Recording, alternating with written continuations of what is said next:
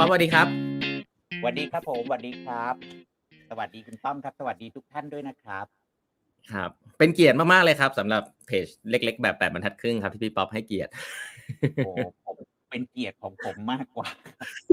ขอบคุณครับที่ได้มีโอกาสมาเยือนเพจอย่างแปดบรรทัดครึ่งนะครับ ก็ขอบคุณมากโอ้ครับยขอบคุณพี่ป๊อปมากเลยครับ วันนี้จริงๆเนี่ยอยากจะคุยเรื่องหนึ่งซึ่งพี่ป๊อปผมว่าพี่ป๊อปเชี่ยวชาญอยู่แล้วแหละ แต่ว่าไม่เคยได้มีโอกาสคุยกับพี่ป๊อปนะครับเรื่องเรื่องนี้ผมก็เลยคิดว่ามีคนพูดถึงเยอะนะครับ แต่ว่าจริงๆคำไอหัวข้อที่ชื่อว่าบริหารงานด้วย storytelling เนี่ยกว้างมากเลย แต่ว่าคำว่าอืม storytelling เนี่ยมีคนพูดถึงเยอะว่าเป็นทักษะผู้นำแน่นอน เชื่อว่าพี่ป๊อปได้มีโอกาสไปคุยกับหลาย ๆ ที่มีโอกาสสอน เจอพี่ๆผู้บริหารเยอะแยะเลยนะครับ วันนี้เลยอยากจะมาขอความรู้นิดหนึ่งยินดีครับมากครับ ขอบคุณคครัรับบได้เลยอาจจะให้พี่ป๊อปเริ่มต้นจากตอนนี้พี่ป๊อป ทำอะไรอยู่บ้างครับพี่ป๊อปทำอะไรอยู่บ้างครับช่วงนี้ ถ้าเป็นธุรกิจก็ทำอย่างเดียวนะครับทำสลิงพอตครับก็เป็นบริษัทที่ปรึกษาทางเรื่องของการพัฒนาภาวะผู้นำแล้วก็ตอนนี้ฮิตมาก ๆ เลยก็คือทำเรื่องของ people transformation ครับ เพราะว่าอืม องค์กรส่วนใหญ่ทำเรื่อง transformation ใช่ไหมครับ แล้วปัญหาส่วนใหญ่เนี่ยเวลามัน transform เนี่ยมันไม่ได้แค่ transform เทคโนโลยี แต่มัน transform people ด้วย และ people เนี่ยอาจจะเป็น challenge มาก ๆ ของทุก ๆ องค์กรครับก็ไปช่วยองค์กรต่างๆทำเรื่องของ people transformation ก็พอองค์กรทำเรื่องของ business transformation แล้วอ่าเขาก็ติดปัญหาเรื่อง people เรื่องของ culture อะไรเงี้ยครับ ก็เป็นทางอืมของเราก็ไปไปช่วยเขาทำนะครับเพราะฉะนั้นถ้าในแง่ธุรกิจก็ทำสลิงพอตอย่างเดียวครับ แต่ว่าถ้ามีเวลาว่างก็อยากทำตัวให้เป็นประโยชน์ครับต้องก็เลยไปช่วยงานสังคมบ้างนะครับ ก็ไปเป็นผู้ประนีประนอม ของศาลทรัพย์สินทางปัญญาแปลกดี แปลกดีวันหลังมีโอกาสมาเล่าให้ฟังครับผมเออผมว่ามันก็เป็นเป็นอะไรบางอย่างที่ได้ใช้ทักษะ แล้วก็ได้เรียนรู้มากๆเลยนะครับ แล้วก็ก็ไปเป็นกรรมการอิสระของบริษัทจดทะเบียนสักสองสามบริษัทครับก็คิดว่ามีอะไรที่พอจะช่วยคนอื่นได้บ้างก็ก็อยากช่วยครับจะได้เรียนรู้ด้วย อืมขอบคุณครับ โอ้โห เดี๋ยวต้องมาปรึกษาพี่ป๊อปเรื่องแคเรียละแคเรียพี่ป๊อปน่าสนใจมากครับ พูดถึงเรื่อง people transformation นะครับ อาจจะเข้าเรื่องครับนิดนึงเลยว่าไปไปเจออะไรบ้างครับ อาจจะพูดอืมเริ่มต้นกันว่าเออเห็นปัญหาอะไรบ้างเวลาบอก business ผมเนี่ยรู้สึกว่า business ไปได้แต่ people ไปไม่ได้ก็คือ execute ไม่ได้ก็ก็คงจะอยู่ในในใช่สไลด์เต็มไปหมดเลย เจอปัญหาอะไรบ้างครับใช่อ่าคือจริงๆ ผมคิดว่าทุกวันนี้องค์กรหลาย ๆ องค์กรนะครับอย่างที่ต้องรู้หรือว่าทุกๆคนรู้อะครับเขาก็คือแค่ change ไม่พอแล้ว ใช่ไหมครับอืมคือสำหรับผมเนี่ย change มันคือแค่เปลี่ยนแปลงใช่ไหมแต่ว่า transformation เนี่ยผมคิดว่ามันคือการแปลงกายเลย เหมือนเหมือนอย่างอืม SCB ทำเนี่ยผมว่ามันเป็นมากกว่าแค่เปลี่ยนแปลงอะมันคือแปลงกายแบบเหมือน transformer มันแปลงกายมานะงั้นผมว่าทุกวันเนี้ย องค์กรทุก ๆ องค์กรก็คิดถึงว่า เออเราจะเราจะต้องปรับเปลี่ยนแบบยิ่งใหญ่ ก็เลยต้องใช้คำว่า transformation นะครับ แล้วก็เวลาที่ เข้าไปทำงานให้กับลูกค้าก็จะพบว่าจริงๆ ลูกค้าก็เปลี่ยนอยู่สักสามสี่เรื่องใหญ่ๆนะแต่ว่าเดี๋ยวอันนี้ต้องอาจจะแบบเพิ่มเติมได้ครับอันที่หนึ่งก็คือว่าเวลาเขาพูดถึง transformation นะครับ ส่วนหนึ่งเขาก็จะพูดถึงเรื่องของ business model transformation ใช่ไหมครับ สมัยก่อนอะผมก็ไม่เข้าใจหรอกว่าไอ้คำว่า business model คืออะไรมันก็เนี่ยฟังดูเหมือนเป็นคำยิ่งใหญ่มากเลยนะว่ามันคืออะไรว่า business model เนี่ยอืม แต่สุดท้ายไปไปมาตกผลึกครับ ก็คือบริษัทจะหาเงินยังไงอะเอาอืมเอาถ้าเอาง่ายๆนะก็คือว่าอืมเราจะหาเงินยังไงดีที่มันไม่ใช่วิธีการแบบเดิมๆอะไรอย่างเงี้ยนะครับอืมก็อันที่หนึ่งก็เป็นเรื่องของ business model transformation อันที่สองก็จะเป็นเรื่องของการใช้เทคโนโลยีหรือว่าดิจิทัลเข้ามาช่วยในการทำธุรกิจก็เราก็จะได้ยินคำว่า digital transformation หรือว่า technology transformation ใช่ไหมครับ อีกสองอันเป็นอันที่เมื่อกี้ต้องเพิ่งพูดก็คือว่าเรื่องของ people transformation ก็คือว่า transform business model และ transform ด้วยการเอาเทคโนโลยี เอาเรื่องของ data analytics นะครับเอาเรื่องของดิจิทัลมาใช้เนี่ย ถ้า people ไม่ไปเนี่ยมันก็มันก็ไปไม่ได้นะครับอืมแล้วก็สุดท้ายครับ คือนอกจาก people transformation ผมคิดว่าเป็นเรื่องของ culture transformation ด้วย คือผม define culture ใหญ่กว่า people นะครับ คือ people มันเป็นเรื่องของ skill เป็นเรื่องของ mindset อะไรต่างๆ แต่ว่า culture มันเป็นมันเป็นสิ่งที่มันอยู่กับองค์กร แล้วเราก็จะพูดกันเสมอๆว่าไม่ว่ากลยุทธ์ความฝันวิธีการจะดีขนาดไหนก็แล้ว แต่สุดท้ายไปเสร็จเรื่องของ culture ถ้า culture ไม่เอื้ออำนวยครับอืงั้นมหลักๆ ก็เห็นองค์กรเปลี่ยนแปลงใหญ่ ๆ ก็3-4เรื่องเนี่ยครับต้อง อืมนี่ผมอยากจะถามว่าไอ้เรื่อง people กับ culture เนี่ยครับครับ เอ่อทำไมพี่ไพทำไมพี่ป๊อปถึงสนใจเรื่องนี้เป็นพิเศษ มันมี challenge อะไรเป็นพิเศษครับ?เอ่อจริงๆผมก็ผมสนใจ people มาตั้งแต่สมัยอืมทำงานแล้วนะไม่รู้เพราะอะไรนะคือถ้าเล่าประวัตินิดหน่อยคือหครัลายบๆคนจะคิดว่าผมมาทาง HR แต่ผมไม่ได้โตมาทาง HR นะครับ ผมอืเริ่มมต้นทำปูนซีเมนต์ไทยเนี่ยจับพลัดจับผลูก็คือเข้าไปอยู่ใน training center ของเขาก็คือคล้ายๆเป็น SCG Academy แต่สมัยก่ออืนมไม่มีหรอก SCG ครับ Academy อะ ก็คือเป็นเหมือนกับศูนย์อบรมนะครับครับก็ทำอยู่สัก3-4ปี ก็มีโอกาสได้ไปดูแลผู้บริหารที่บริษัทเขาจ้างอ่าอาจารย์ต่างๆ มาสอนก็รู้สึกว่าเออชอบอะแล้วก็ก็มีโอกาสที่ได้ได้ observe อาจารย์หลาย ๆ คน ซึ่งเดี๋ยวมันจะไปเกี่ยวกับ storytelling ด้วยอืนิมดหน่อยอืมครับ แล้วหลังจากนั้นน่ะครับ ผมก็ย้ายไปทำไปทำงานอย่างอื่นเลย ก็คือไปทำงานฝ่ายขายไปทำวิเคราะห์การลงทุน ไปดูแลเรื่อง business marketing อะไรก็คือไม่ได้อยู่กับเรื่องของคนเลย แต่ผมรู้สึกว่างานอะไรก็แล้วแต่มันจะสำเร็จอะมันต้องอาศัยคนน่ะคือถ้าเราถ้าเราแบบ ถ้าเราชนะใจคนได้เราสามารถที่จะซื้อใจคนได้นะมันสำเร็จหมด แต่สมัยก่อนไม่รู้หรอกว่ามันเรียกว่าอะไร แต่รู้ว่าอืมถ้าเราเอาชนะใจคนได้เนี่ยอะไรๆมันง่ายไปหมด ก็เลยพยายามที่จะแบบ ศึกษาดูว่า เอ๊ะทำยังไงวะเราจะทำงานให้สำเร็จได้โดยที่แบบ เออเราได้ใจคนด้วย ก็เลยค่อย ๆ แบบสนใจแล้วก็ศึกษา จับพัดจับผูก็เลย ก็เลยมาทำ people development เนี่ยแต่แต่จริงๆก็คือสนใจตั้งแต่แรกแล้วเพียงแต่วันแรก ๆ เราไม่รู้ว่ามันเรียกว่าอะไรเราก็คิดว่า เออเราจะทำไงให้คนเหมือนกับทำไงให้เขา buy in ทำไงให้เขาอยากทำงานให้เรา มีลูกน้องก็ไม่อยากต้องไปบังคับก็อยากให้เขาทำงานแบบ เต็มที่เต็มใจอยากจะทำอะไรเงี้ย ก็พยายามไปศึกษาทำยังไงวะทำไงที่ไม่ต้องไปบังคับพวกเขาอะไรอย่างเงี้ยนะเออครับ ก็เลยเป็นจุดเริ่มต้นแล้วกันแล้วก็หลังจากนั้นก็ พอทำไปเรื่อยๆมันก็เริ่มอินเข้ามาเรื่อยๆอะครับสุดท้ายมันก็เลยจับพลัดจับผลูเข้ามาอยู่ในแวดวงของการของการพัฒนาคนแล้วก็อืม ผมรู้สึกว่ามันเป็น มันเป็นที่สิ่งที่ผมทำแล้วผมรู้สึกเอนจอยนะ คืออืมเหมือนเวลาที่พวกเรา อาจจะเคยเรียนรู้ว่าเวลาเขาบอกว่าเมื่อใดก็ตามที่เราได้ใช้จุดแข็งหรือจุดที่เราทำได้ดีใช่ไหมมันจะรู้สึก energize อะคือเอ่อเวลาที่ผมมีโอกาสได้เห็นคนพัฒนาขึ้น หรือว่ารู้สึกว่าเออเขาประสบความสำเร็จมากขึ้น รู้สึกว่าแบบมันมีพลังว่ะก็เลยเออ มันอาจจะเป็นสิ่งที่เรา มันอาจจะเป็นมันอาจจะเป็น passion ของเราอาจจะเป็นสิ่งที่เราแบบเออเราทำมันได้ดีก็ได้นะ แต่ว่า คือผมรู้สึกว่าอะไรก็ตามที่ที่ เรายิ่งทำแล้วยิ่งเหนื่อย มันอาจจะไม่ใช่เราอะแต่ว่าเวลาผมไปทำเรื่องของ development น่ะผมยิ่งทำถึงแม้งานมันจะหนักมากอะแต่ยิ่งทำแล้วยิ่งสนุกยิ่งทำแล้วยิ่งรู้สึก energize อืมอืมครับ แล้วพอพี่ป๊อปเข้าไปทำแล้วช่วงช่วงนี้เลยก็ได้ครับ ช่วงนี้เนี่ย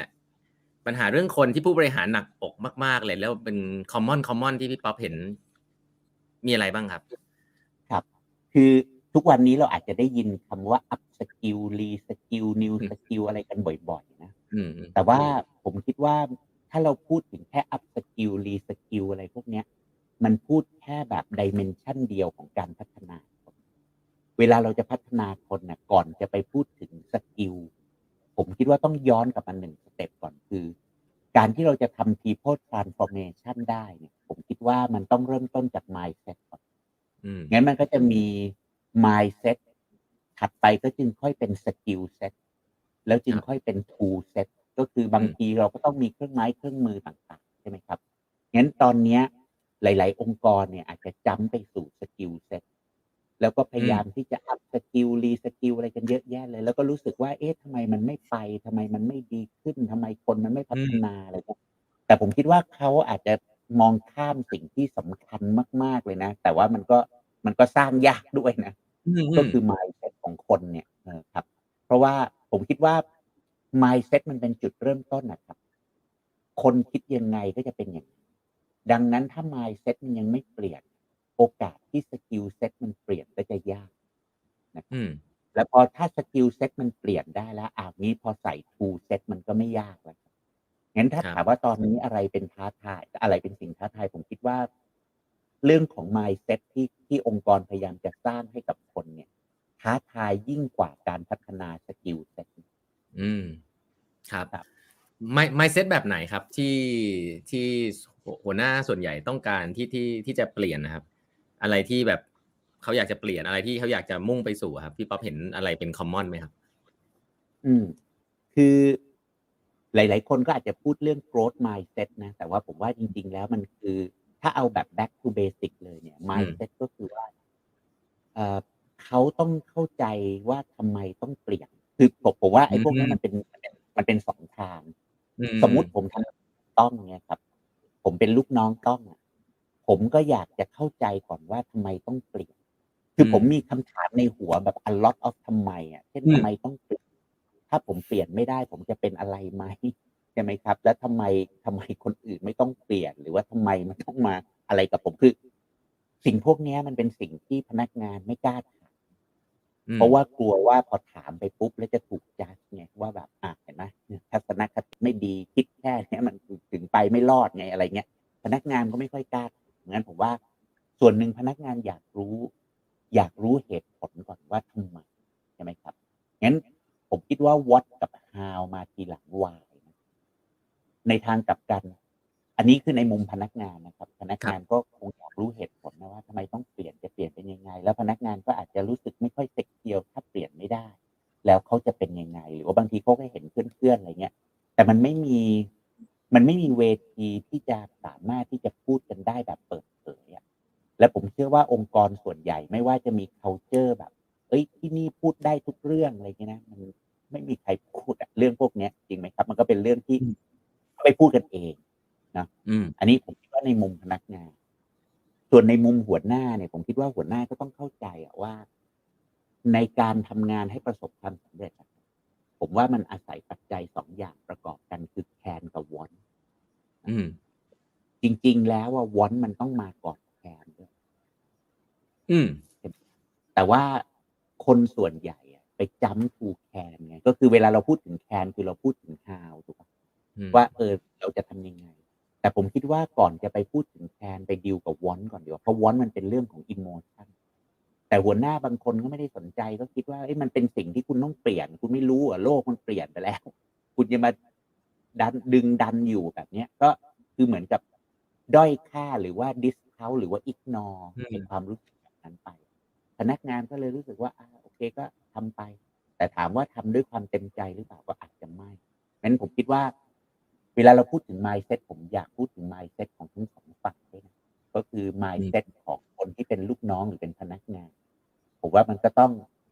mindset ที่ที่ที่เขาต้องรู้ก็คือว่าเอ่อคนส่วนใหญ่จะไปหาคำตอบ why why why ก็จะไปถามคนอื่น ไปถามคนโน้นคนนี้ แต่ผมคิดว่าบางทีเราต้องมาคิด why ของเราเองว่าทำไมมันต้องเปลี่ยนไม่ต้องรอให้คนอื่นมาบอก อันเนี้ยผมคิดว่าเป็นอืม mindset ของพนักงานนะ แต่ว่า mindset ของหัวหน้าผมคิดว่า อย่าเพิ่งจำ to conclusion อย่าเพิ่งไปคิดว่าเราจะพัฒนาเขาอย่างไร ผมคิดว่าไปดิวกับ emotion เขาก่อนใช่ไหมครับ เพราะว่าอืมถ้าคือผมทำในเรื่องการเปลี่ยนแปลงอะต้องผมพบว่าจริง ๆ มันไม่มีคนต่อต้านการเปลี่ยนแปลง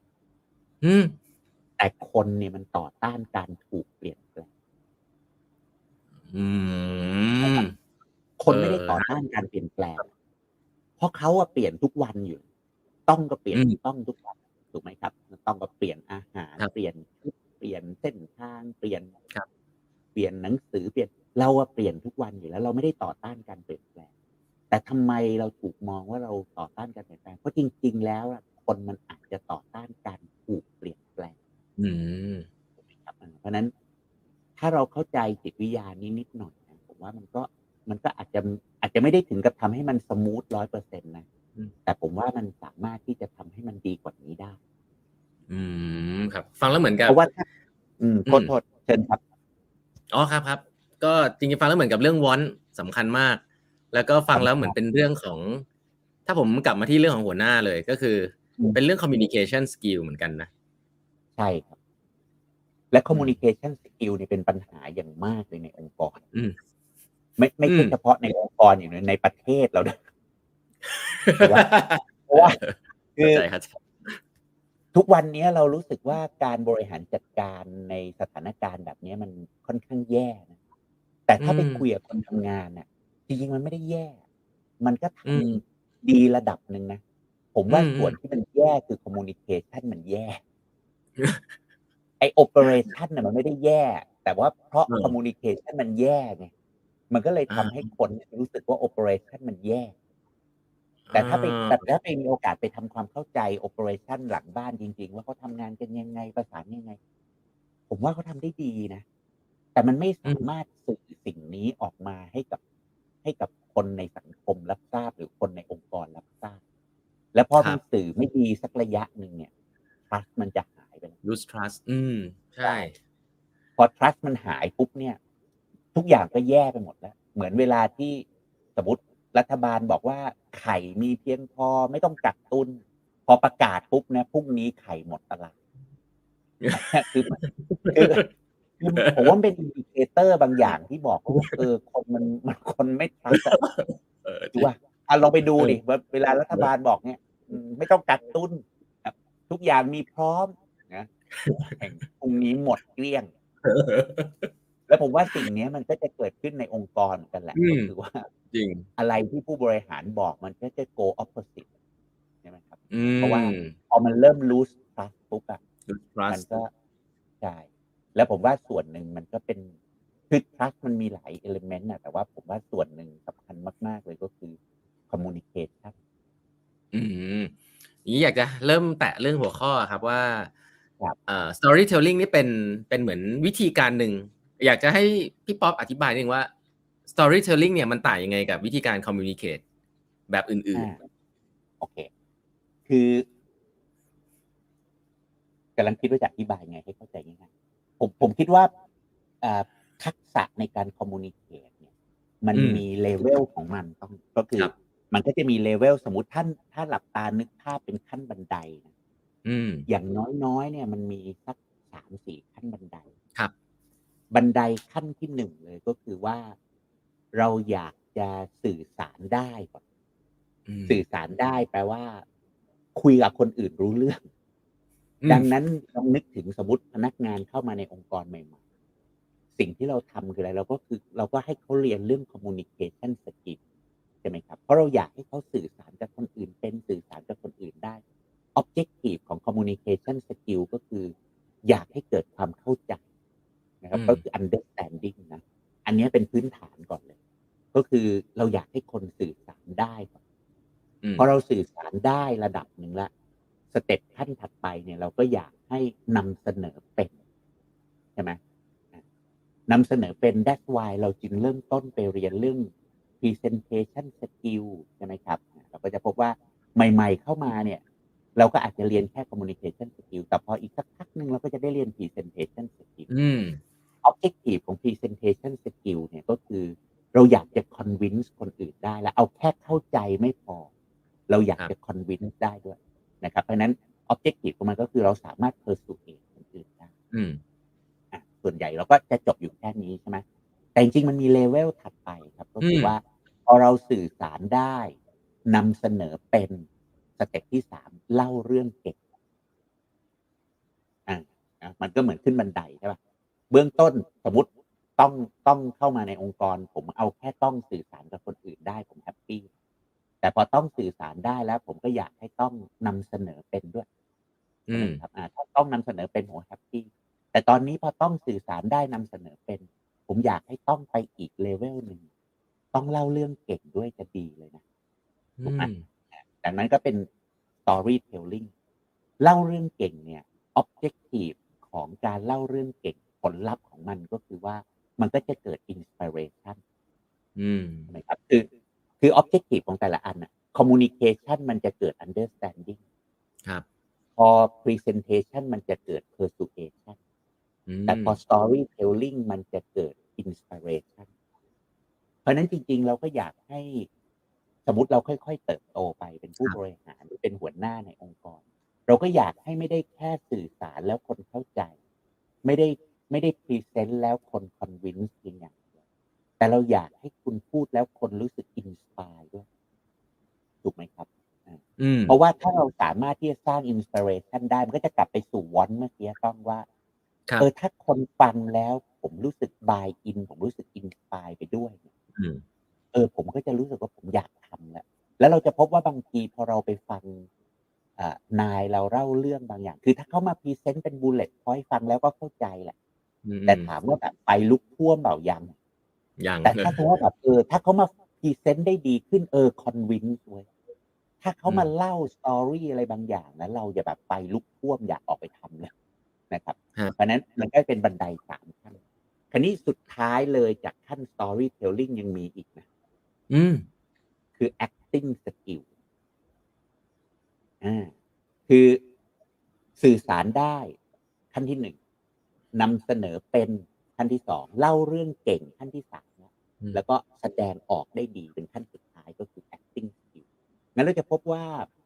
ถ้าเราอยากจะเป็นเทพในการสื่อสารเนี่ยเราเป็นนึกถึงคนที่แบบสื่อสารดีๆเราจะพบว่า acting ดีนะคือ acting ไม่ได้แปลว่าแบบต้องเป็นการแสดงเหมือนในละครหรือไม่ใช่นะแต่ว่าภาษาท่าทางเอ่ออมน้ำเสียง วิธีการพูดการเดินออกมาอะไรพวกเนี้ยมันก็เป็นสิ่งจำเป็น แล้วเราจะพบว่าผู้บริหารหลาย ๆ คนในหลาย ๆ องค์กรก็ไปเรียน acting skill นะอืมแต่มันไม่ได้แล้วมันไม่ได้ acting แบบคือไม่อย่าไปนึกถึงเรื่องหนังนะคือถ้าแบบ acting ในหนังมันไม่ใช่แต่ acting ก็คือว่า คุณมีลีลา คุณมีวิธีการนำเสนอที่มันดูแล้ว เออ มันแบบดูมีพลังด้วยใช่ไหมครับเพราะว่าคุณเล่าเรื่องเก่งแล้วแต่ว่าถ้าลีลายังไม่ค่อยดีเนี่ย มันก็ยังไม่แบบ ยังไม่อืม perfect ใช่ไหมถ้าอยากให้ perfect ก็ต้องก็ต้อง acting เป็นด้วยนะครับ และจริงๆ acting เนี่ยมันก็เกี่ยวข้องกับ leadership ด้วยนะเขาเชื่อว่า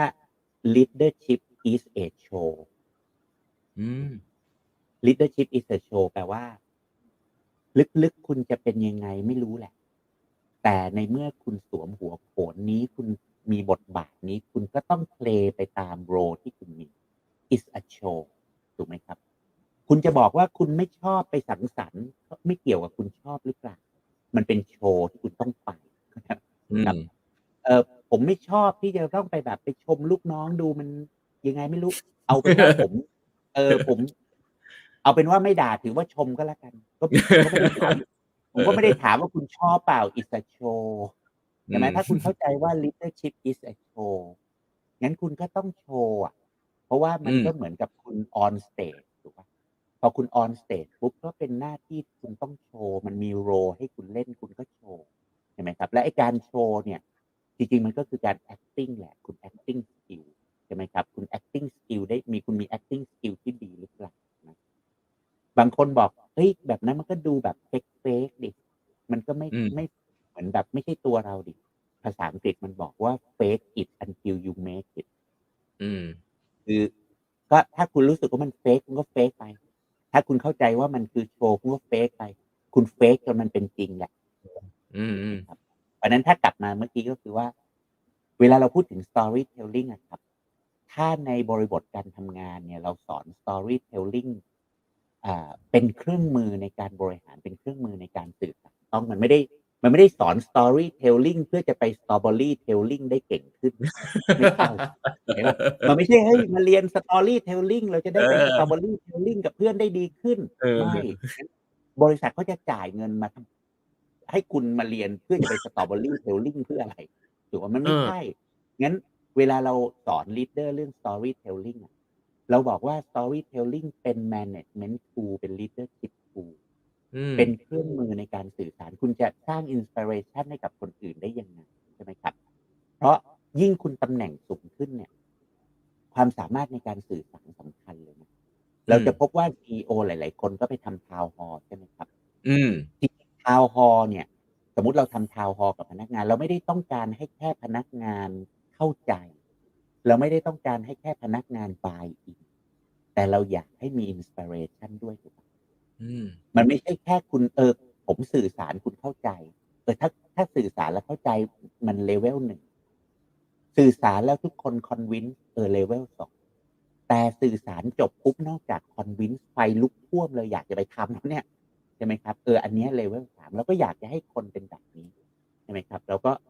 สอน storytelling ให้กับ leader ในการที่เออคุณจะทำยังไงให้ message ของคุณเนี่ยมัน มันมี inspiration แทรกเข้าไปด้วย และปกติอืมคน inspire จากเรื่องเล่านะ คนไม่ได้อืม inspire จาก powerpoint ที่เป็น bullet point ใช่ ต้องเคยไปดู bullet point อันไหนและ inspire ไหมไม่มีหรอกไม่มีเพราะว่าเออแต่มันแบบ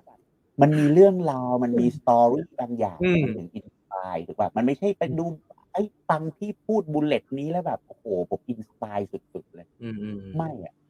ไปดูครับไอ้พวกนักพูดสร้างแรงบันดาลใจ inspirational speaker ทั้งหลายเขาใช้วิธีอะไรอะ เขาใช้วิธี present เป็น bullet point ป่ะไม่ใช่เลยนะอืมถูกป่ะแต่ครับเวลาผู้บริหาร present ผู้บริหาร present เป็น bullet point แล้วมันจะอืม inspire ได้ไง ถูกไหมอืมครับเออและปน่าระสโยนชน์ใจของอืม เออและประโยชน์ของ storytelling อีกอันหนึ่งนะ คืออันที่หนึ่งก็คือว่า storytelling มันมันช่วยให้เกิด inspiration ได้ เพราะว่าถ้าเราเลือกเรื่องดีๆ มาเล่าเนี่ย ถ้าเราเลือกเรื่องเป็นนะต้อง เรื่องทุกเรื่องจะ inspire ได้อะเดี๋ยวมา เดี๋ยวมาคุยว่าเออเรื่องที่ดีคืออะไรนะเดี๋ยวกลับมาคุยกันแต่ว่าถ้าเราเลือกเรื่องได้ดีเนี่ย ถ้าเราเลือกเรื่องได้ดี เรื่องทุกเรื่องที่เราเลือกมันมันสร้าง inspiration ได้ครับ แต่นอกจากเรื่องเล่าจะสร้าง inspiration เพื่อจะให้การทำงานมัน smooth ขึ้นง่ายขึ้นใช่ไหมอืมเรื่องเล่ายังช่วยให้เกิดการจดจำด้วยอันนี้สำคัญมากเลย เพราะว่าอืมคนเราจำเป็นเรื่องต้องคนเราไม่ได้จำครัเป็บนบุลเลตคนเราไม่ได้จำเป็นเท็กซ์อืมคนเราจำเป็นเรื่อง คนเราจำเป็นภาพถูกไหมครับอืมเหมือนเวลาที่ในกินเน็ตบุ๊กอะมันจะมีแบบ แข่งขันคนที่จำเก่งใช่ไหม แล้วมันอืมก็จะเปลี่ยนไปเรื่อยๆ แต่ว่าถ้าลองไปดูเทคนิคของคนที่จำเก่งพวกเนี้ย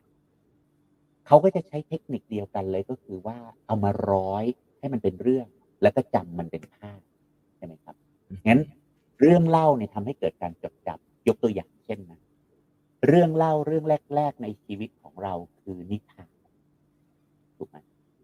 นิทานหลายเรื่องเนี่ยเราไม่ได้ฟังมานานมาก อย่างเช่น เรื่องอะไรดีล่ะต้องมีลูกเล็กอะต้องอาจจะเล่านิทานให้ลูกฟังบ่อยๆนะแต่เรื่องอะสมมติเอาแก้วหน้าม้าอย่างนี้นะ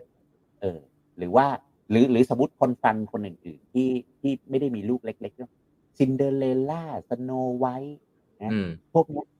เราไม่ได้ฟังมานานมากแล้วจริงไหมอืมถามว่าเรายังจำพล็อตเรื่องได้ไหมได้ เราจำได้นะเราจำได้ แต่เราจำอะไรที่มันเป็นเท็กซ์ ที่มันเป็นเนื้อหาไม่ได้หรอกถูกไหมครับ แต่เราจำเรื่องราวได้ และการที่จำได้มันจะมีประโยชน์อะไรในการทำงานมันมีหลักการบอกว่าอะไรก็ตามที่จำไม่ได้ทำไม่ได้ อืมจริงหรือเปล่าจริงถ้าจริงจำเลไม่ยได้ทำไม่ได้ เช่นสมมติจริงผมถามต้อง KPI ต้องคืออะไรอะ ต้องบอกโหพี่ผมจำไม่ได้ว่ะเดี๋ยวผมขอไปดูก่อนนะเฮ้ยถ้าคุณทำได้อัศจรรย์เลย เพราะขนาดคุณจำคุณยังจำไม่ได้อะถูกป่ะเพราะฉะนั้นจริงเฮ้ย KPI คืออะไรจำไม่ได้พี่ไปดูก่อนไอ้ถ้าคุณทำได้แปลกประหลาดแล้วดังนั้นเออมันมีหลายสิ่งหลายอย่างที่บริษัทหรือผู้บริหารหรือองค์กรอยากให้พนักงานจำอืมใช่ไหมเช่น วิชั่นของเราคืออะไร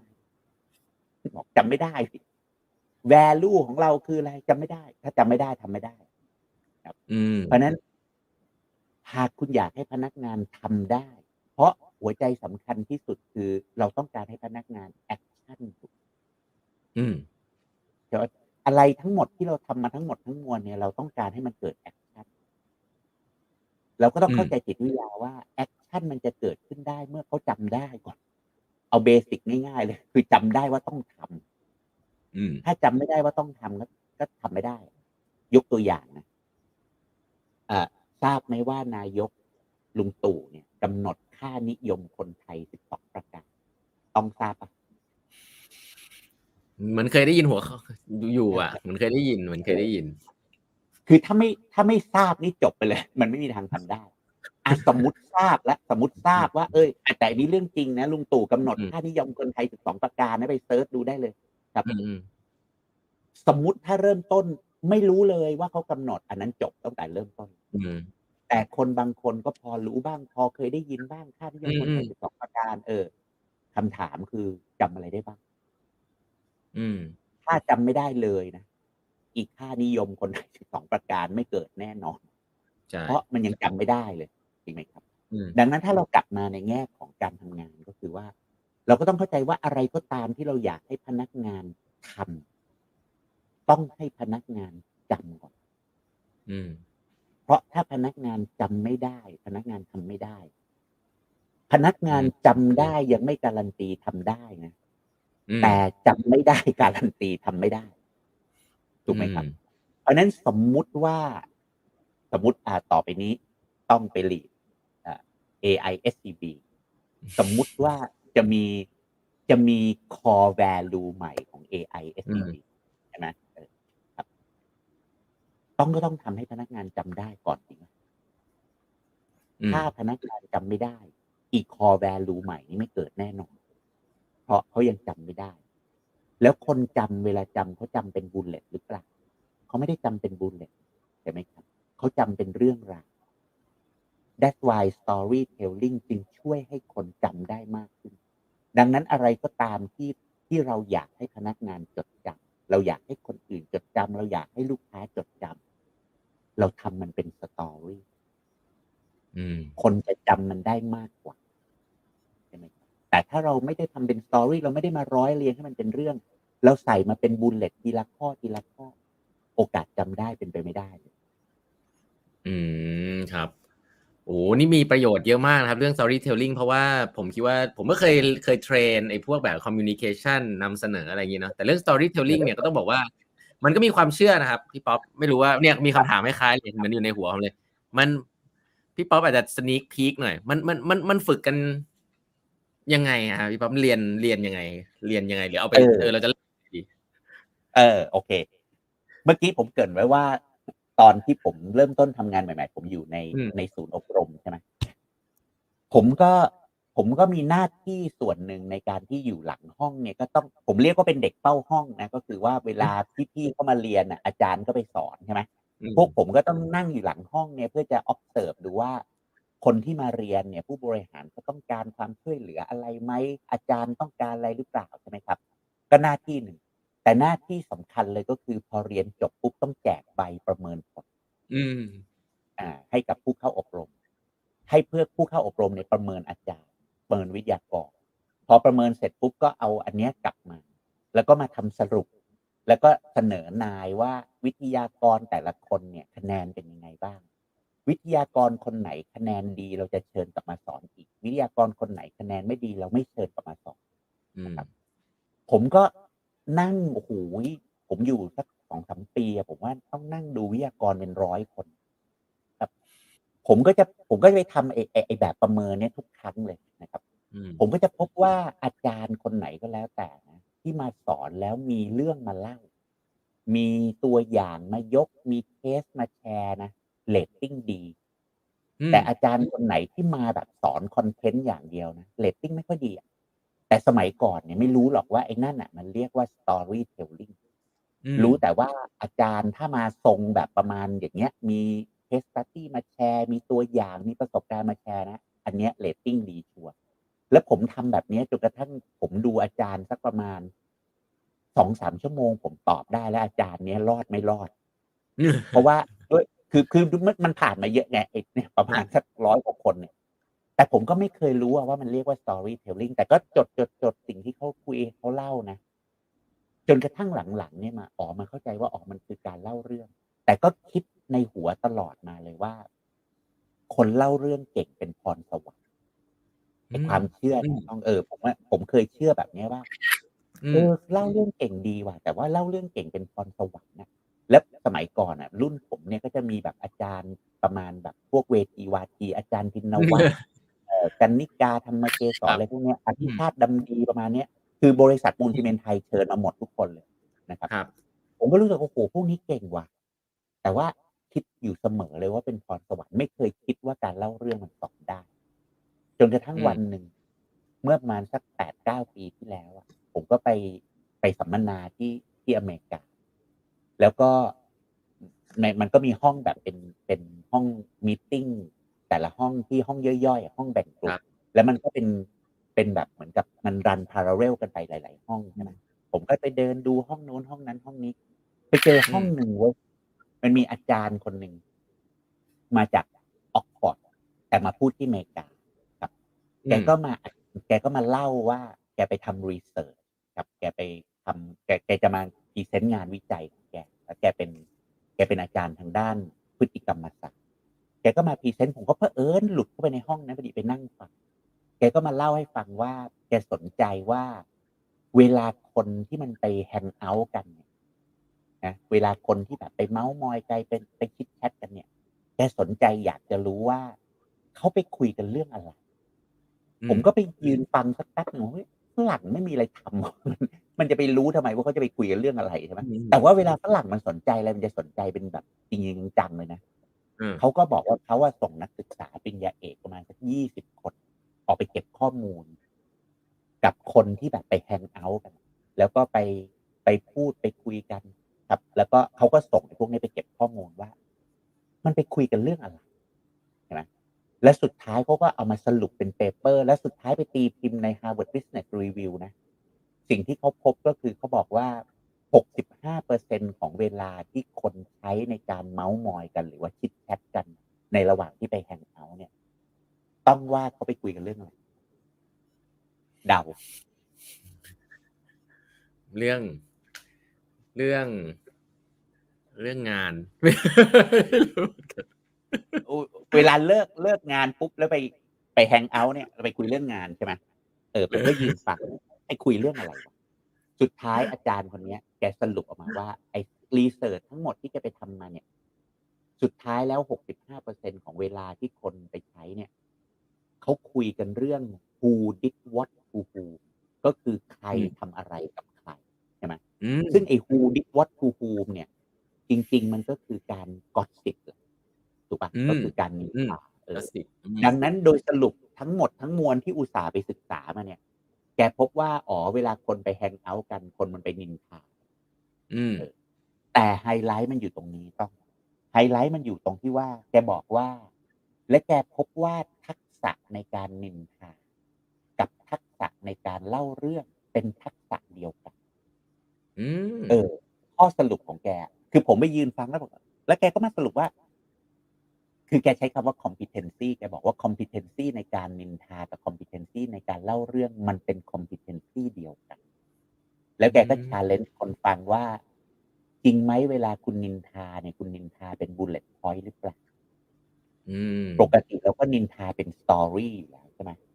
แล้วแกก็มา make conclusion ด้วยประโยคหนึ่งซึ่งเป็นประโยคเปลี่ยนชีวิตผมเลย แกก็เลยมา make conclusion ว่าเพราะฉะนั้น คนนินทาคนเป็นเล่าเรื่องได้แน่นอนไอประโยคเนี้ยไอประโยคเนี้ยไม่มันประโยคเปลี่ยนชีวิตผมต้อง เพราะผมมาคิดอยู่ตลอดชีวิตเลยว่า คนเล่าเรื่องเก่งเป็นพรสวรรค์ผมไม่คิดว่าคนเล่าเรื่องเก่งมันจะเรียนได้สอนได้ แต่อาจารย์คนเนี้ย มันสรุปว่าเพ ราะฉะนั้นคนละคนนินทาคนเป็นเล่าเรื่องได้แน่นอนผมก็เลย เก็บไอ้คำพูดเนี้ยกลับมาแล้วผมก็มานั่งคิดว่า คนนินทาคนเป็นเล่าเรื่องได้แน่นอนแปลว่าคนทุกคนมันก็ต้องเล่าเรื่องได้สิวะเพราะว่าเราใช่เพราะเราไม่ได้เราไม่ได้นินทาคนเป็นนะใช่ป่ะมันก็ต้องเล่าเรื่องได้ดินะแล้วมันผมก็มี question เนี้ยมันอยู่ในหัวว่ามันจริงเปล่าวะอะไรเงี้ยแล้วสุดท้ายผมก็เลยไปค้นหาว่า จริงไหมวะคนเล่าเรื่องได้ทุกคนจริงเปล่าวะคนนินทาคนเป็นเล่าเรื่องได้แน่นอนไอ้ไอ้ไอ้ไอ้อืมคำเนี้ยตึกกล้องอยู่ในหัวผมเนี่ย สุดท้ายผมก็ไปเสิร์ชเสิร์ชไปหาไปทำไปทำ research เล็ก ๆ ของผมจากนี้แล้วผมไปพบว่าเฮ้ยการเล่าเรื่องมันมีการสอนกันมานานอืม เออ คนที่สอนการเล่าเรื่องคนแรกของโลกเลยนะ คืออริสโตเติลเออ เนี่ยผมไปค้นเจออริสโตเติลอริสโตเติลเนี่ยมีอายุอยู่ประมาณสักสามร้อยแปดสิบกว่าปีก่อนคริสตกาล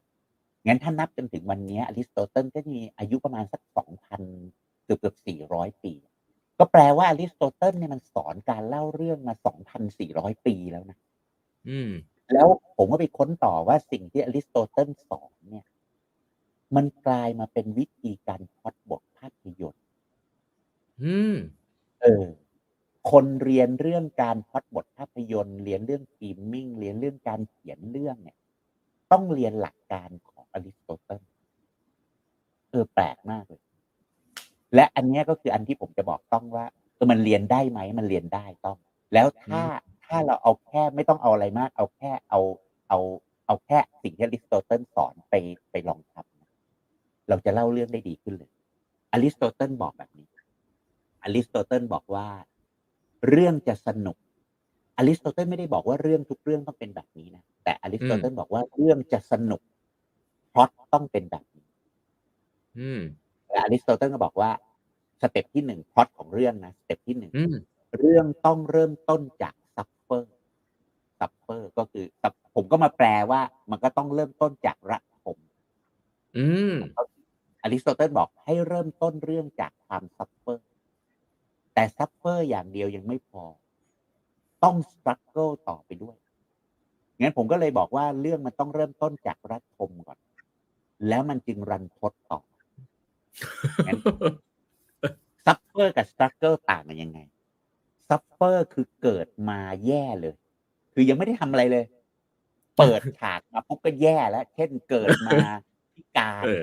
อย่างเงี้ยนะเออคือมันยังไม่ต้องทำอะไรอะ มันเกิดมาก็เออแย่แล้ว โอเคป่ะเออออย่างเงี้ยครับ งั้นเกิดมาพิการอืมแต่ส t รั g เกิลเนี่ยคือมาประสบปัญหาระหว่างทางอืมก็คือสมมติเกิดมาพิการแล้วเกิดมาพิการพ่อแม่เสียชีวิตใช่ไหม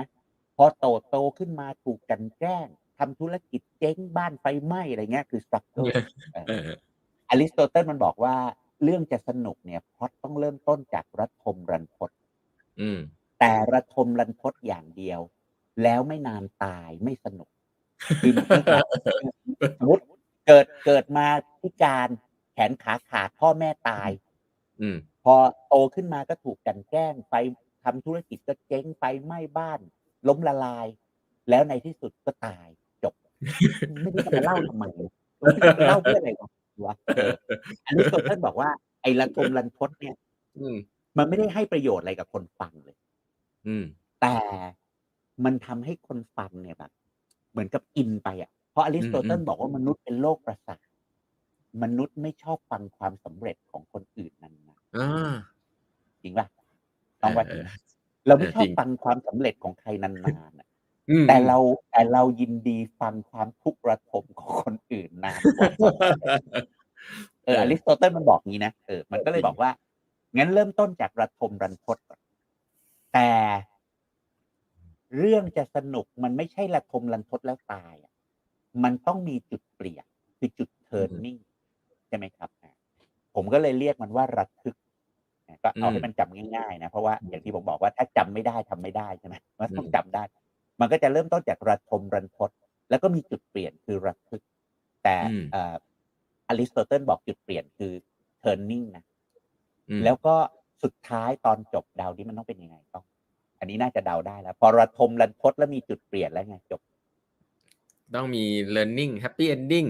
มีอ่าต้อง happy ending ต้อง happy อ่า ending อ่าใช่ไหมครับอริสโตเติลใช้คำว่า overcoming ก็คือว่ามันชนะอืมผมก็ผมก็เรียกมันว่ารอดทุกข์ก็แล้วกันนะอืมเพราะฉะนั้นมันก็จะต้องระทมรันทดระทึก แล้วก็รอดทุกข์เอออริสโตเติลสอนแบบเนี้ยอริสโตเติลสอนมา2,400กว่าปีแล้วบอกว่า หากอยากให้เรื่องสนุกนะ ต้องพล็อตนี้ แล้วเราลองไปดูดิว่า ลองไปพิสูจน์ดูว่าจริงหรือเปล่าวะมัน เราไปดูไอ้พวกละครหรือว่าหนังอะไรที่มันสร้างหลายยุคหลายสมัยเลย อืม เอาสักสิบเรื่องนะที่เป็น top เลยนะ มันไม่ใช่ทุกเรื่องพล็อตเนี้ยแต่เจ็ดแปดเรื่องอะเจ็ดแปดสิบเปอร์เซ็นต์พล็อตนี้ทั้งนั้นอะต้องนึกถึงหนังอะไรบ้างที่มันแบบสร้างหลายยุคหลายสมัยแล้วมันพล็อตเนี้ยอืม ดูหนังบ้างอะเอาหนังไทยเนี่ยโอ้ยหนังไทยเหรอครับ ก็พวกแบบอะไรนะ ตอนเด็กๆดูอะไอ้หนังอะไรนะที่มันบ้านไซทองอะไรเงี้ยเออใช่ไหมบ้านทรายทองอ่าบ้านทรายทองก็แนวนี้ใช่ไหมเอออ่าสังทองแก้วหน้าม้าใช่ไหมปลาบูทองให้เนมมาประมาณนี้ แล้วมันไม่ใช่แค่ไทยนะเอาเอาเอาฝรั่งก็ได้ เอานิทานอะ นิทานที่อ่านอืมให้ลูกฟังพล็อตนี้ป่ะซินเดอเรลล่าพล็อตนี้ไหมอืมอืมอืมอืมใช่ใช่ไหมอ่า ครับสโนไวท์อืมอ่าราพันเซล เจ้าชายกบ มันอืมพล็อตนี้นะ แต่ว่า again มันก็ไม่ใช่พล็อตนี้ทุกเรื่อง คู่กรรมไม่ใช่พล็อตนี้ อืมถูกปะอ่าอ่า love story อาจจะไม่ใช่พล็อตนี้ แต่ถ้าเอาสิบเรื่อง แปดเรื่องพล็อตนี้งั้นอือมริสโตเติลบอกว่าเรื่องจะสนุกพล็อตต้องเป็นแบบนี้งั้นเราลองไปดูดิว่าทำไมหมูป่าติดถ้ำจำหมูป่าติดถ้ำได้ปะอืมอืมอืมจำได้สามมันติดถ้ำแล้วมันก็ไปเออขายฮอลลีวูดเอาไปสร้างเป็นเดอะเอเกอมใช่ปะทำไมมันไปขายได้อะต้องโอ้มันพล็อดนี้เลยมันพล็อตนี้หรอมันพล็อตอันนี้นี้เลเลยยอันนี้เลย แต่และและและได้ติดตามข่าวน้องชมพู่ไหมน้องชมพู่บ้านกกกอดไอ้ อ่าเอ่ออะไรนะลุงพลลุงพลอะ ลุงพลลุงพลอ่าลุงพลเออทำไมเรื่องนี้ขายไม่ได้ล่ะ เพราะมันไม่ใช่พล็อตนี้ไงอืมอืมถูกปะเออ และอริสโตเติลบอกต่อไปอีกนิดนึงด้วยนะว่า มันไม่ใช่แค่รู้ว่าว่าระทมรันทดระทึกและรอดทุกข์จบนะ ไม่ใช่อริสโตเติลบอกว่าต้อง allocate เวลาของแต่ละช่วงให้ดีด้วย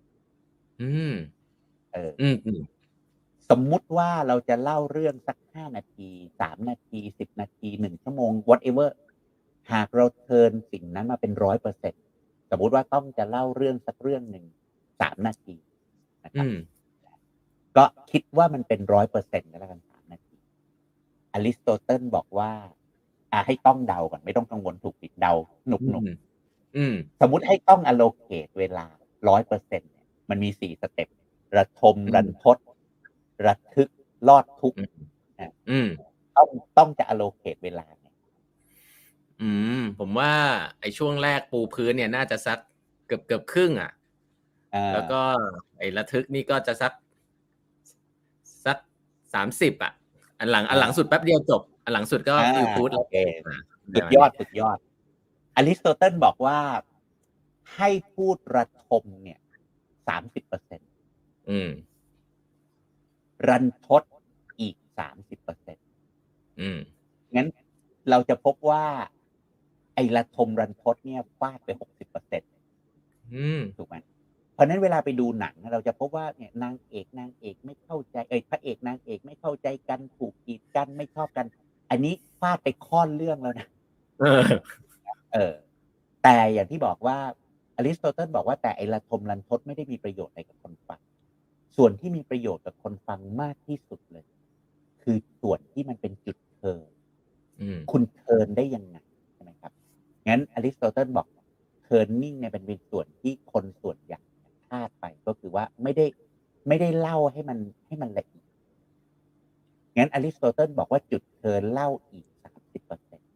อืมแล้วพอตอนจบอย่างที่ต้องบอกคือ happy ending เอาสิบเปอร์เซ็นพอ เพราะมนุษย์อืมเป็นโรคประสาทไม่ชอบฟังความสำเร็จของใครนานอืมๆใช่ไหมฉะนั้นถ้าถามว่าก็กลับตอบกลับไปตอบคำถามต้องอาจจะถามสั้น ๆ ตอบซะยาวคือถามว่าแล้วมันเรียนได้ไหมมันต้องเรียนยังไงอืมเริ่มต้นแบบนี้เลยก็คือว่า ถ้าเราจะเล่าเรื่องนะครับคำว่า storytelling เนี่ย จริง ๆ มันคือ story ไปบวก telling ครับถูกปะก็ไม่ต้องคิดอะไรซับซ้อน คุณอยากเรียน storytelling คุณก็แยกไปดิ ส่วนหนึ่งก็คือ story อีกส่วนหนึ่งคือ telling คุณจะ tell story ได้ดีคุณต้องมี story ก่อนถ้าคุณไม่มีอืม story คุณจะไป tell อะไรคุณไม่คุณไม่รู้จะ tell อะไร ดังนั้นใน part ของ story คุณต้องไปหาพล็อตเรื่องที่มันเป็นแบบเนี้ยนะครับ ก็คือว่าเอาอริสโตเติลเป็นตัวตั้งเลยพล็อตนี้สนุกแน่ ถ้าคุณหาได้ และอย่างที่ผมบอกว่าคุณลองไปดูนักพูดแนว inspiration ทั้งหลายพล็อตนี้ทั้งนั้น เราเคยไปฟังขายตรงขายประกันไหมแล้วเขาเอาคนแบบ ที่มาเล่าให้ฟังอะถูกป่ะว่าอืมชีวิตอืมเขาเป็นยังไงอะไรเงี้ย ต้องเคยมีโอกาสไปฟังบ้างไหมชีวิตคนพวกนั้นมีเป็นยังไงต้องรันทดก่อนรันทดเออถูกป่ะมันไม่ใช่โอชีวิตนะเรียนจบเตรียมอุดมไปติดจุฬาแล้วก็จบไปต่อออกฟอร์ดกลับมาเจอประกันรูไม่ใช่อะเออใช่พล็อตนี้ไม่ใช่ไปไม่รอด มันต้องเริ่มต้นแบบโอ้โหละละกรรมลำบากมากถูกป่ะ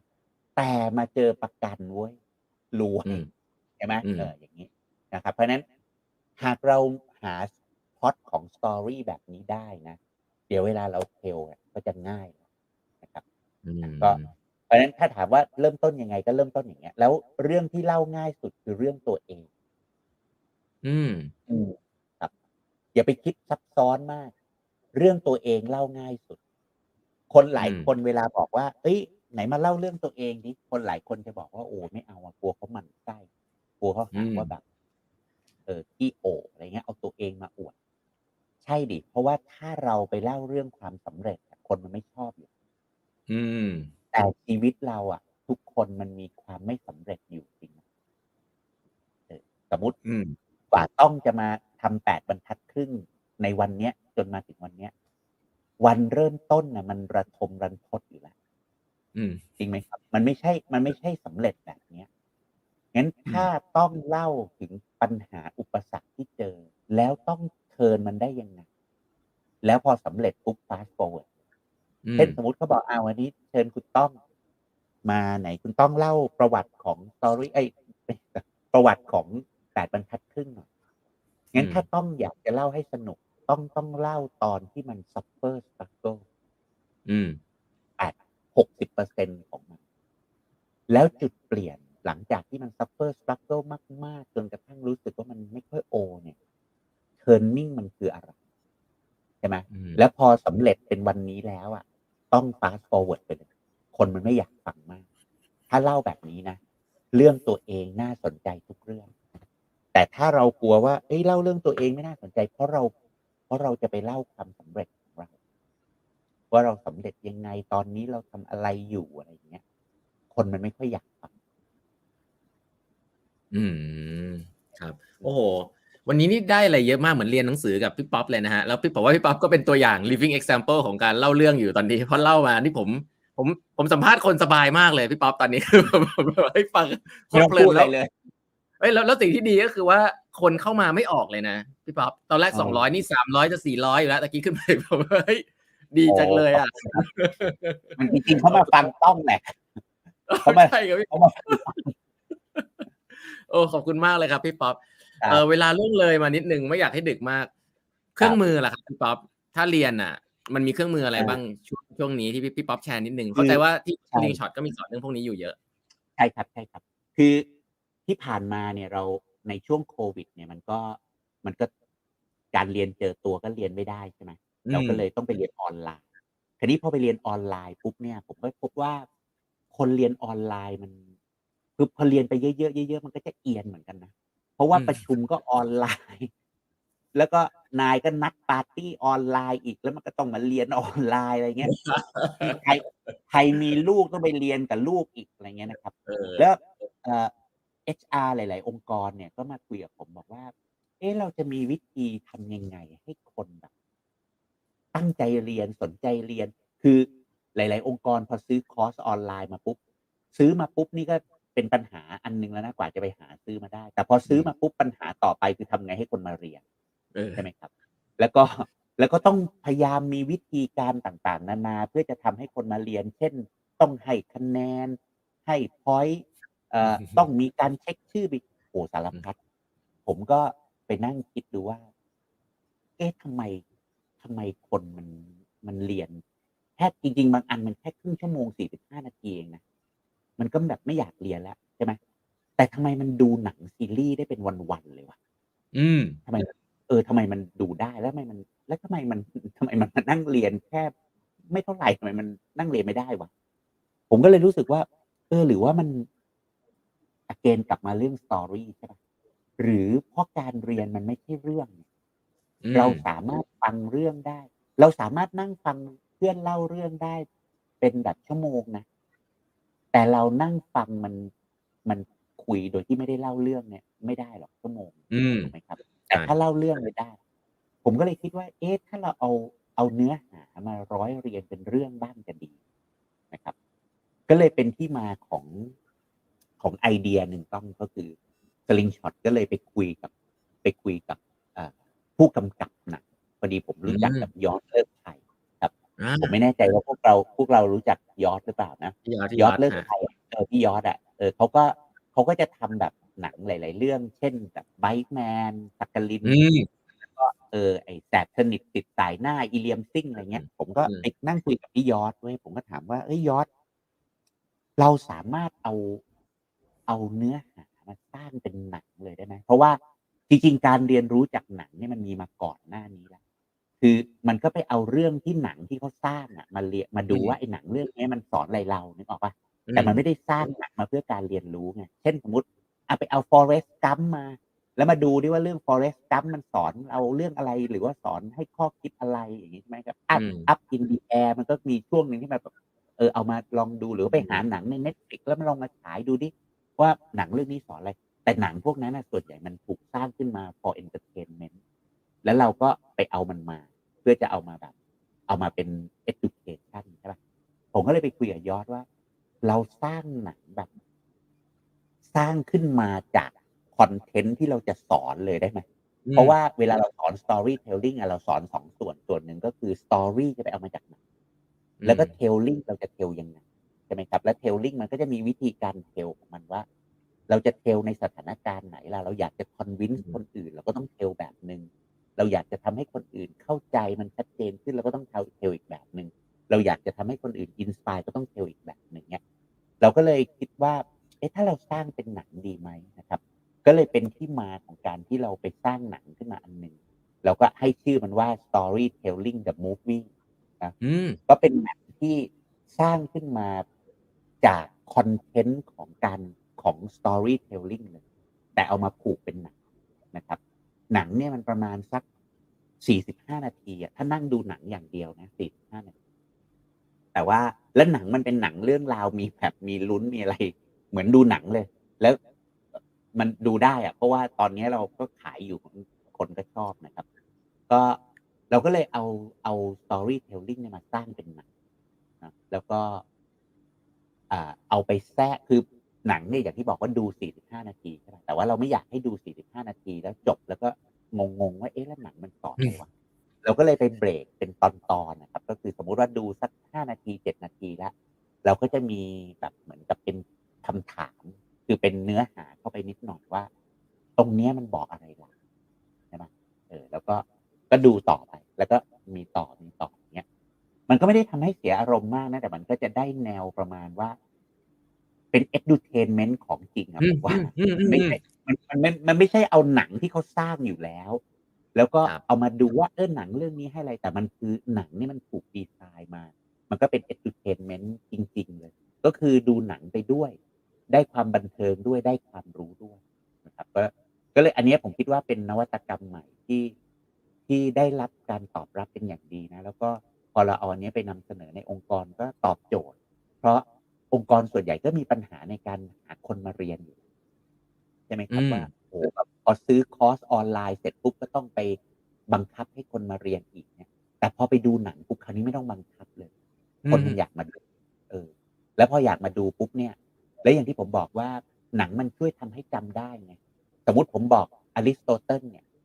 บางคนก็อาจจะจำได้บางคนก็อาจจะจำไม่ได้ใช่ไหมแต่ผมพยายามเล่ามันเป็นเรื่องเราจะได้จำมันได้มากขึ้นใช่ไหมครับ แต่หนังทั้งเรื่องเนี่ยมันเล่าเป็นเรื่องอยู่แล้วก็หวังว่าคุณอาจจะจำหนังได้เหมือนเวลาคุณดูหนังนะคุณก็จำพล็อตหนังได้ใช่ไหมเราก็หวังว่าหนังจะช่วยทำให้เราจดจำเนื้อหาบางอย่างได้ด้วยนะครับ ก็เลยเป็นที่มาของของการสร้างหนังขึ้นมา แล้วก็เราเราตั้งใจอยากจะสร้างหนังแบบ ในอนาคตนะ อยากจะทำเป็น Netflix ในแง่ของ edutainment อืมเออต่อไปต่อไปสมมุติว่าเข้ามาเข้ามา subscribe ใช่ไหมมันก็จะมีหนังโผล่มาเรื่อยๆ ที่แบบ มันเป็นหนังที่สร้างขึ้นมาเพื่อการเรียนรู้เลย ก็อันนี้เป็นความฝันครับต้อง แต่ว่าตอนเนี้ยมันก็กำลังมีมีเอ่อ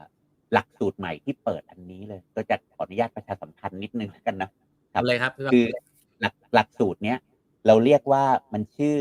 เล่าเรื่องเป็นชนะทุกสถานการณ์นะครับ วิธีการก็คือว่าเราก็จะนัดกันดูหนังไปพร้อมๆกันนะครับ ก็คืออันนี้เรามีดีเดย์แล้วคือเราจะนัดกันวันที่ห้าพฤศจิกายนนะครับห้าพฤศจิกายนเราก็จะดูหนังไปพร้อมๆกัน แต่ดูหนังไปพร้อม ๆ กันแปลว่า มันไม่ใช่มาดูด้วยกันนะ แต่ว่าเหมือนกับอ่าโอเค เราปล่อยหนังให้ดูอืมก็ก็เนี่ยเป็นช่วงดูหนัง สมมติว่าห้าหก เป็นช่วงดูหนัง เราจะดูหนังไปพร้อมๆกัน แล้ววันที่สิบพฤศจิกาเนี่ยเราก็จะกลับมาเจอกัน แล้วก็กลับมาคุยกันว่าเออหนังที่ดูเป็นยังไงบ้าง แล้วผมจะมาสรุปว่างั้นในแง่สตอรี่เราเรามีอะไรบ้างที่เราเรียนรู้ได้ แล้วก็ในแง่ของการเทราจะเอาสตอรี่เหล่านี้ไปเทลในสถานการณ์ต่างๆ ได้ไง แต่ว่าเราจะรีเฟอร์ถึงหนัง เพราะว่าในหนังเนี่ยมันก็มีมันก็มีเรื่องราวของมัน จริงๆผมมีทีเซอร์สักประมาณนาทีหนึ่งของในแต่ผมไม่รู้ว่ามันแชร์หน้าจอได้ไหมต้อง อันนี้มันแชร์ได้ไหมอืมันมมัเดี๋ยวต้กัอนงนะฮะทำยังไงอะแชร์หน้าจอครับหรือแป๊บนะครับ หรือผมส่ง หรือผมส่งเป็นวีเป็นคลิปสั้นๆประมาณหนึ่งนาทีไปให้ต้องได้ปะต้องอ่าแชร์ได้ไหมเดี๋ยว พี่ป๊อปลองส่งมาในไลน์กรุ๊ปได้ไหมครับ เดี๋ยวผมลองดูว่าแชร์สกรีนถ้าเผื่อ ถ้าเผื่อนั้นจะได้ จะได้เห็นว่าเออหนังมันเป็นยังไงเออน่าสนใจ ครับหรือแบบหนึ่งนะผมน่าจะ share screen ได้ อืมโอ้น่าสนใจมากเลยครับ เพราะว่าเรื่องเรื่อง storytelling เนี่ยผมคิดว่าในเมืองไทยเนี่ยยังไม่ค่อยมีใครสอนแบบจริงๆ จังๆ แล้วก็อย่างที่บอกอะ อันนี้ผมแบบทำแปดบรรทัดครึ่งมาหัวข้อเนี้ยเป็นหัวข้อที่คนสนใจเยอะมาก แต่ว่าก็เวลาเรียนเป็นเลคเชอร์อย่างเงี้ยมันเรียนนึกไม่ออก เออ อันนี้ก็เลยเป็น อืม ส่งไปแล้วเดี๋เดี๋ยยวนะถ้าต้องเปิดได้ลองดูครับ คือได้ครับผมคิดว่า อันเนี้ยมันมันตอบโจทย์หลาย ๆ อย่างเลยอะก็คืออย่างที่บอกว่าอันที่หนึ่งมันทำให้คนดูแล้วสนุก อันที่สองก็คือด้วยเนื้อหาของมันเองมันเอามาร้อยเป็นเรื่องไงพอมันเอาร้อยครับเป็นเรื่องปุ๊บเนี่ย มันก็จะจำได้อืมอืมครับ เดี๋ยวผมลองแชร์สกรีนลองดูดูนะลองให้ดูท่านที่ยังอยู่นะครับ ก็นี่นะฮะเดี๋ยวผมลองแชร์สกรีนว่าแชร์ได้ไหม น่าจะได้อึ๊บอึ๊บ entire screen นะครับชุบต้องมีโอเคสียงด้วยนะครับอ่าอันนี้น่าจะเห็นได้สกรีนผมชัดนะถ้าอย่างนี้ผมเปิดไลน์ไลน์กรุ๊ปอันนี้ของเราขึ้นมา ได้ไหมได้เนาะได้ได้ได้ได้มีเสียงเปล่าไม่รู้อ่ามีมีมีมี บริษัทสลิงช็อตร่วมกับยอดเลิกชัย และทีมสร้างภาพยนตร์ร้อยล้าน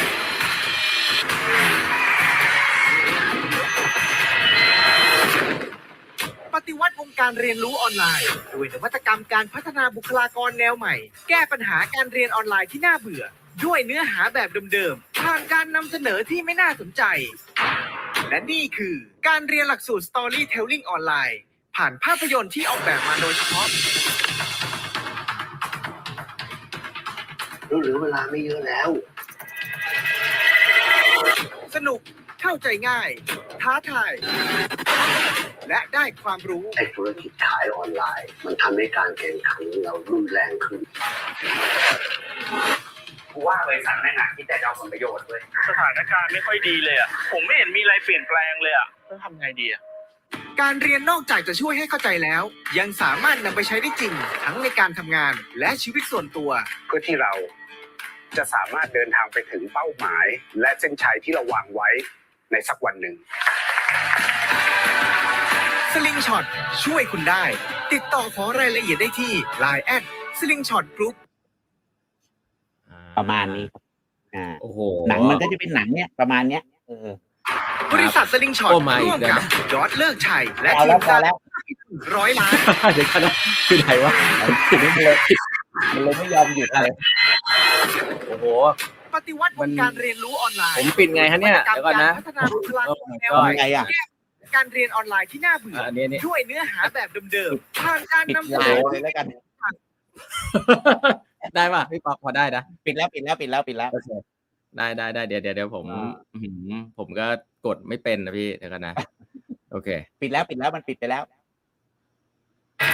โอ้โห เสียงมันยังมาอยู่เลยพี่ป๊อปเข้าผมใจก็นะ ง่ายท้าทายเออและได้ความรู้เอ๊ะแล้วมันทำยังไงแล้วล่ะตอนเนี้ยทำให้การก่อนนะฮะแข่งขัอ๋อโอเค โอเคได้อะยังน่าจะได้ละ โอเค ผมไม่เคยทำอย่างนี้มาก่อน ก็ขอบคุณทุกท่านนะครับ ที่อยู่ด้วยกันนี่ไม่มีใครออกไปเลยเพราะว่าน่าจะติดตามกันอยู่ ผมผมต้องบอกว่า โอ้ขอบคุณครับ เอ่อเรื่องของ storytelling เนี่ย วันนี้พี่ป๊อปมาเล่าโอ้โหมี teaser มีอะไรเยอะแยะก็ตะกี้เห็นมีไลน์แอดอยู่ละ slingshot group นะครับก็ครับครับสนใจก็ไป add ไลน์ตรงนั้นนะครับไป add ไลน์กันได้นะครับกำลังมีครับก็แฟนๆแปดบรรทัดครึ่งก็เป็นมาจากอยู่ในองค์กรอยู่แล้วกำลังจะบอกนะครับว่าถ้าบอกว่ามาจากแปดบรรทัดครึ่งให้ราคาพิเศษเลยตอนนี้มันมันกำลังจะจะเพิ่งคิดว่ากำลังจะ launch อาทิตย์หน้าเนี่ยครับนี่แอบมาบอกก่อน โอ้ดีเลยครับเดี๋ยวบอกครับในทีมไปดูหน่อยเราขอบคุณมากเลยครับพี่ป๊อปอะสุดท้ายแล้วพี่ป๊อปเดี๋ยวจะได้ไม่ดึกมากครับ ผมให้ได้ป๊อปครับฝากนิดนึงถึงผู้บริหารที่ที่อ่ากำลังจะเนี่ยขึ้นมาเป็น ผมว่าผู้บริหารในในแปดบรรทัดครึ่งส่วนใหญ่อะครับ ก็จะเป็นอยู่ในช่วงที่แบบเริ่มต้นเริ่มมีลูกน้องละเริ่มแบบเออบริหารทีมอาจจะไม่ใหญ่มากครับ แล้วก็จากคนเก่งอะ กลายเป็นคนที่ต้องบริหารคนเนี่ยพี่ป๊อปเจอว่ามีปัญหาอะไรบ้างแล้วแนะแนะนำยังไงดีช่วงแรก ๆ จากที่ไม่ต้องบริหารคนมาบริหารคนเนี่ย พี่ป๊อปแนะนำไงครับอ่าคือผมคิดว่า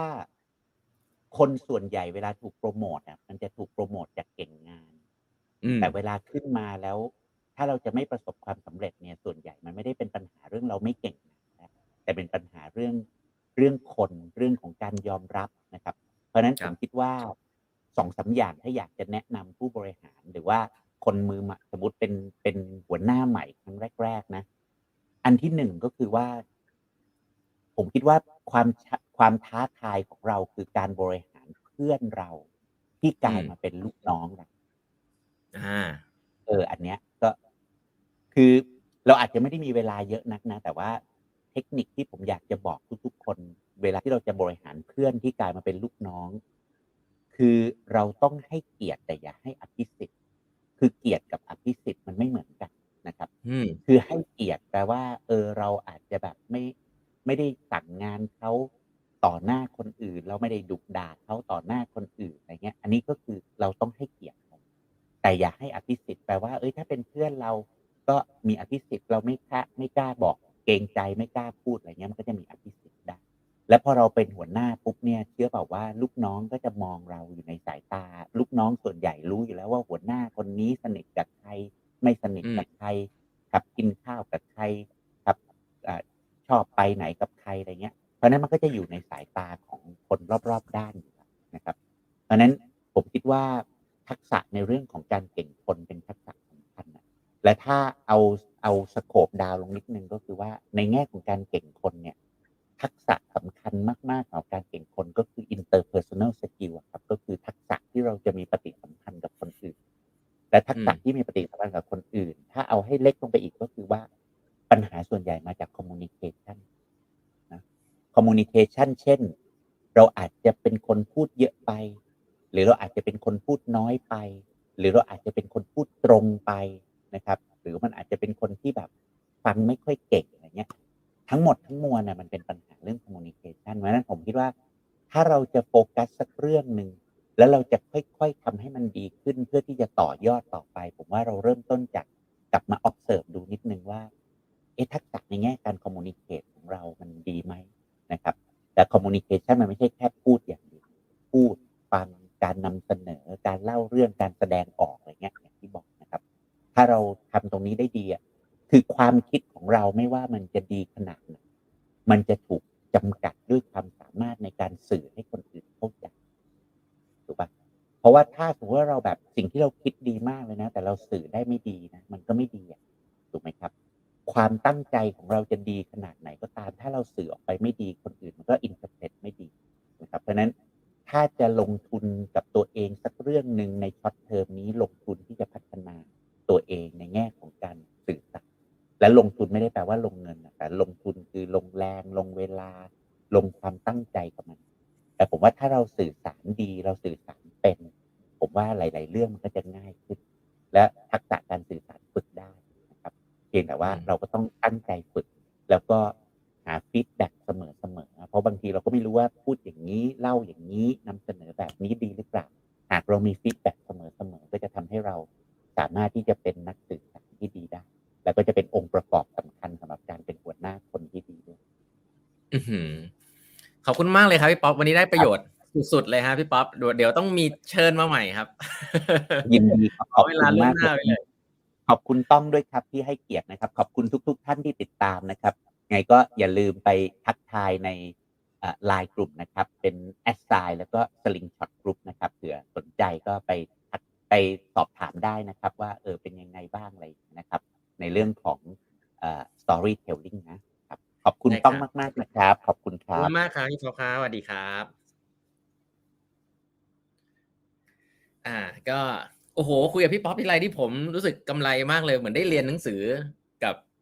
พี่ที่เก่งมากๆนะครับ จริง ๆ ปกติแล้วเนี่ย ถ้าคุณจะเรียนเรื่องนี้กับ Slingshot Group ไปที่ออฟฟิศเนี่ยโหเขา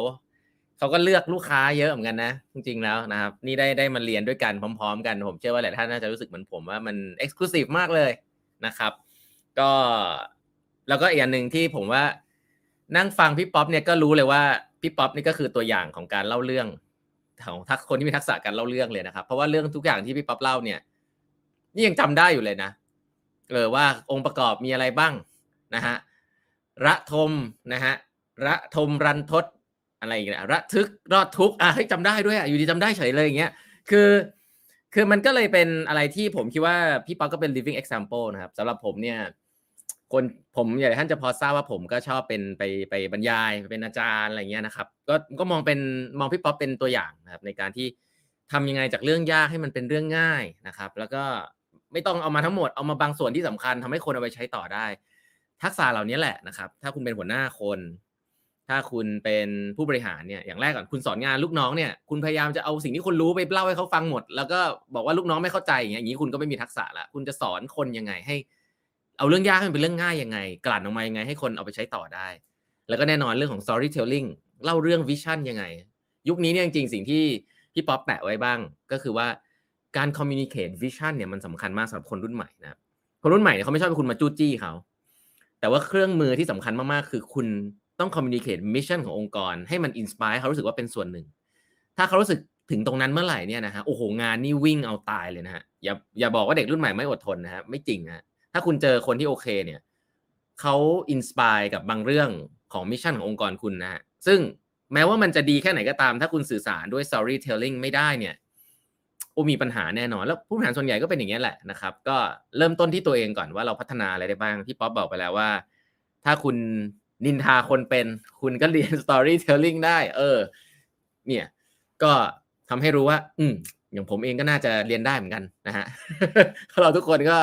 ก็เรียนทำงานประจำก็มีแหละฮะพูดถึงคนนั้นคนนี้ เพราะฉะนั้นจริง ๆแล้ว ก็ได้ความรู้มากๆเลยนะครับวันนี้เชื่อว่าหลาย ๆ คนก็น่าจะคิดเหมือนผมนะครับ ก่อนออกไปก็อย่าลืมคอมเมนต์ไว้ให้นิดนึงนะครับ ตอนนี้ยังเหลือเหลือโอ้โหเหลืออยู่260 กว่าท่าน ก็ คอมเมนต์ไว้ให้หน่อยว่าคุณชอบอะไรในไลฟ์ครั้งนี้บ้างนะครับ เป็นประโยชน์แค่ไหนอย่างไร แล้วก็อยากจะได้อะไรเพิ่มเติมนะครับ ผมก็แปดบรรทัดครึ่งก็พยายามจะนำเนื้อหาที่ผมคิดว่าดีพรีเมียมแต่ว่าฟังฟรีดูฟรีเอามาให้ดูกันนะครับ ก็ฝากฝากอย่างเดียว ฝากเอาไปแชร์ต่อนะครับ ไปแชร์ต่อนี่ไม่ต้องไปแชร์โซเชียลมีเดียกดแชร์นะ แชร์ต่อนี่คือเอาไปเปิดในที่ออฟฟิศเลยนะครับ ไปเปิดตอนไหนก็ได้นี่ผมบอกว่าวิธีนี้คือดีที่สุดนะเปิดก่อนประชุมอะไรก็ได้ห้านาที เปิดไปเลยให้ลูกน้องดูนะครับลูกน้องฟังบ้างไม่ฟังบ้างหลายๆคนฟังพอดแคสต์อยู่แล้ว ก็เปิด YouTube แบบนี้ให้ฟังด้วยก็ได้ อย่างน้อยๆเนี่ยจะได้เข้าใจอะไรตรงกันว่าเออ skill อะไรที่คาดหวังนะครับ ก็ฝากเอาไปใช้ที่ทำงานแล้วกันนะครับ ไม่ได้มีอะไรมากไปกว่านั้นแล้วก็หวังว่าจะเป็นประโยชน์ไม่มากก็น้อยนะครับ ก็จะเป็นกำลังใจให้กับผมเองด้วย แล้วก็ทีมงานที่พยายามจะทำคอนเทนต์ดีๆนะครับ อันนี้ตั้งใจจริงๆว่าต้องเป็นคอนเทนต์ที่ดีระดับโลก ถ้าทำเป็นภาษาอังกฤษได้เนี่ยอยากจะทำภาษาอังกฤษด้วยซ้ำแต่ตอนนี้เน้นคนไทยก่อนนะฮะเคยเคยคุยกับทีมว่าเฮ้ยคอนเทนต์เราเนี่ยดีมากเลยนะชอบคอนเทนต์ตัวเองทำไมเราไม่ทำเป็นภาษาอังกฤษก็บอกว่า อืมจริง เราน่าจะทำเป็นภาษาอังกฤษนะ ถ้าแปลเป็นภาษาอื่นตอนนี้เน้นภาษาไทยก่อนนะครับ ก็